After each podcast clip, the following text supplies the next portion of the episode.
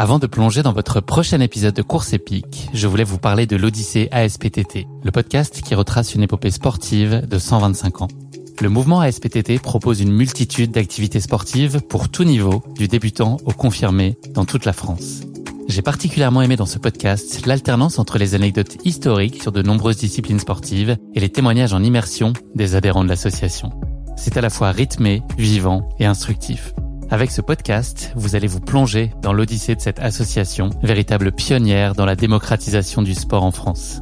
Et puis les quatre épisodes de l'odyssée ASPTT mettent en lumière ce qu'il y a de plus essentiel dans le sport selon moi. Les notions d'égalité, de solidarité, d'inclusion et d'accessibilité. Et dont la course à pied est d'ailleurs une très belle expression, vous êtes bien placé pour le savoir. Vous savez désormais ce qu'il vous reste à faire. Faites comme moi, courez découvrir les quatre épisodes de l'Odyssée ASPTT sur votre plateforme d'écoute favorite. Salut, c'est Guillaume. Je vous propose de découvrir un extrait du prochain épisode de Course épique. Course épique, c'est chaque semaine un invité, une course, une histoire hors du commun. Je vous donne rendez-vous tous les mercredis pour découvrir un nouvel épisode et vivre une grande et belle histoire de course. Mais avant ça, place à un extrait de notre prochain épisode. Ce qui est assez marrant, c'est que cette cette course, euh, alors euh, bon, effectivement, avec du recul, je me dis que c'était une évidence, mais euh, mais pour le coup, quand il a fallu la choisir, en fait, je l'avais pas choisi. à l'époque, j'étais pas chez Asics, j'étais chez Salomon, et en fait, en début de saison, on fait plus ou moins notre choix de course, et en disant j'aimerais bien faire ci, celle-ci, ainsi de suite. moi, j'avais choisi de faire la CCC, sur lequel à l'époque, c'était un espèce de mini tremplin avant de dire ok, bah la prochaine fois, je ferai l'UTMB, mais euh, en gros, euh, j'ai senti quand même que euh, chez Salomon, ils n'étaient pas forcément très motivés que je fasse la CCC. On était déjà beaucoup à faire la CCC et que mon profil était euh, finalement assez peu valorisable sur une CCC. Et donc ils m'ont dit non, toi, on aimerait bien que tu fasses Leadville. Et Leadville, je t'avoue qu'à l'époque, je ne connaissais strictement pas du tout la course. Et donc je me suis un petit peu documenté, j'ai vu que c'était une course euh, l'année d'avant qui avait été euh, gagnée par Ryan Sanders, un, Sudaf, et euh, et que c'était surtout dans un au trou du cul du monde, au fin fond du Colorado, à 3000 mètres d'altitude, en plein mois d'août. Donc à l'époque j'étais j'avais mes deux filles qui étaient relativement jeunes, elles avaient 4 et 2 ans et euh, ma femme qui était prof. Donc il a fallu euh, entre guillemets amener la truc en mode euh, eh ben l'année prochaine on va aller faire les, enfin on va aller faire. Donc moi il était hors de question que je me pointe pour une course à 3000 mètres d'altitude tout seul. Donc en gros, euh, j'ai dit à Salomon, ok, par contre, euh, c'est femme et enfant, et, euh, et puis on, un petit peu avant, parce que trois semaines au mois d'acclimatation, il me dit non, non, mais pas de problème, on arrivera à caler le, le, le, on va dire le, le projet, le, voilà, le projet, le projet famille leur Blanchet là-bas. Et que du coup, bah, je me suis mis un petit peu en mode dans le viseur. Leadville, c'est quoi? Donc j'avais jamais fait de 100 miles. Et dans l'esprit, c'était euh, comment je vais essayer de préparer au mieux possible euh, en habitant à Clermont-Ferrand à 360 mètres d'altitude. Donc je me suis documenté et il y avait beaucoup de problématiques.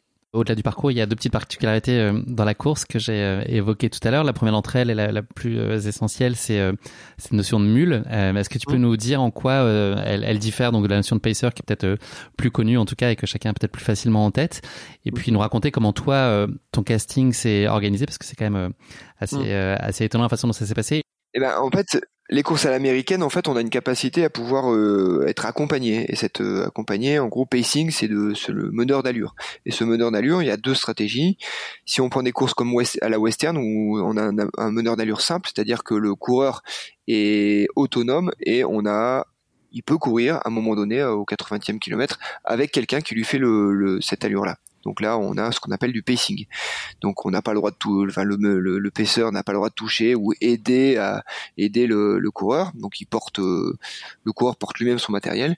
Et la différence avec Leadville, qui est le mulling. Alors le mulling, c'est justement le paisseur qui peut lui être euh, euh, une aide au port du matériel, sac à dos, euh, ravitaillement. Euh, c'est pour ça que souvent les, les, les, photos sur Leadville, en fait, euh, les gens sont souvent assez vite dévêtus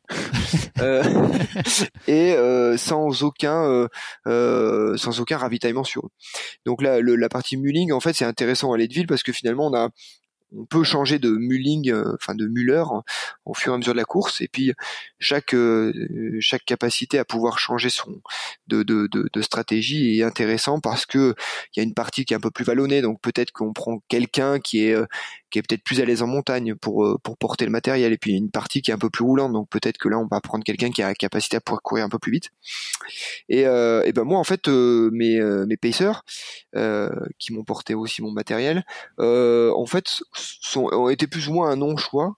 Et euh, je me rends compte que finalement dans la vie, on fait avec ce qu'on a et pas avec ce qu'on, enfin, on fait avec ce qu'on a au moment où on doit l'avoir. Et euh, moi, en gros, ben, c'est euh, à l'époque, c'était Anna Frost avec qui je, euh, je on voyageait beaucoup parce qu'on était souvent sur les mêmes, euh, sur les mêmes événements. Et en gros je devais euh, être euh, finalement euh, avoir une stratégie d'accompagnement de, la part de l'équipe Salomon. manque de bol, il y avait une, une, une, épreuve concomitante avec le, le, le Leadville qui était euh, Pikes Peak Marathon. Et donc une bonne partie de l'équipe est allée à Pikes Peak Marathon et a laissé euh, Thomas Blanchet, sa femme et ses deux filles en mode euh, mais tu vas t'en sortir, t'inquiète pas. Euh, Anna est restée là parce qu'à l'époque, pour la petite histoire, euh, pour que ça reste en off, hein, bien entendu. On le répète à personne. Voilà. Je, compte sur nos auditeurs. Elle était en couple avec Anton Kruprika, donc du coup, forcément Anton Kruprika qui était aussi sur Leadville a permis que Anna Frost reste aussi également à Leadville. Euh, et mais pour coup, Anna Frost m'a quand même bien aidé puisque finalement c'est elle qui s'est occupée de de gérer un petit peu toute cette partie euh, euh, meneur d'allure. Donc elle a elle a elle a, mouillé.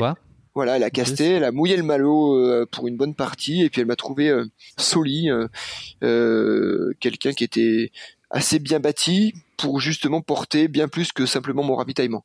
Donc bon, ça a été une, une expérience, je pense inoubliable, parce que justement, je pense que la c'est encore plus beau quand c'est partagé quoi et que cette les, courses à l'américaine ont cette capacité à justement à, à transcender euh, les émotions parce que justement elle est partagée toute la journée.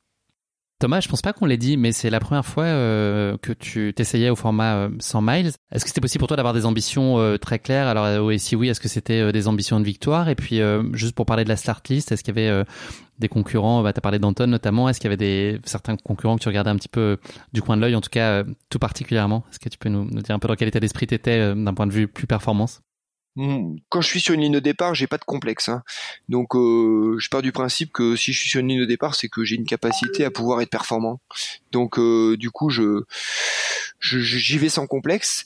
Euh, après, malgré tout, je c'était mon premier 100 miles, donc j'avais quand même euh, sans complexe, mais avec des une certaine un soupçon de prudence peut-être un peu plus qu'à l'habitude. Ouais, exactement. Un peu de réserve. Hmm. Ouais, de la réserve complètement, et que du coup, alors c'est un espèce de 100 miles un peu, un peu qui m'allait quand même bien dans mon profil. Si on part sur, je partais pour faire autour des, je voulais faire moins de 17 heures, donc je partais quand même avec une stratégie qui globalement euh, était sur, euh, voilà, c'était à peu près, à peu près le double de ce que je fais habituellement donc c'était pas non plus euh, stratosphérique par rapport à ce que à mon format habituel.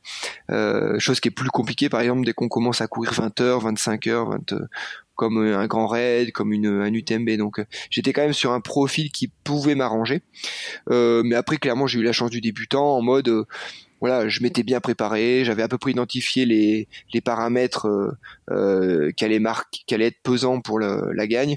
Donc oui, j'étais quand même à peu près bien préparé. Euh, et surtout, je pense j'y allais avec euh, des ambitions, mais la peur. Et que la peur euh, évite de faire des erreurs.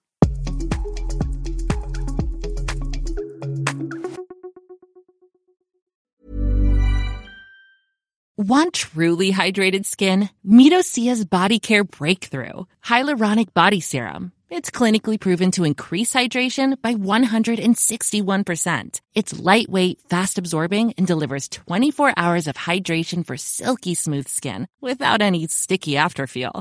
Treat your skin to clean, vegan skincare from Osea. Get 10% off your first order with code SUMMER at OseaMalibu.com. That's O S E A Malibu.com code SUMMER.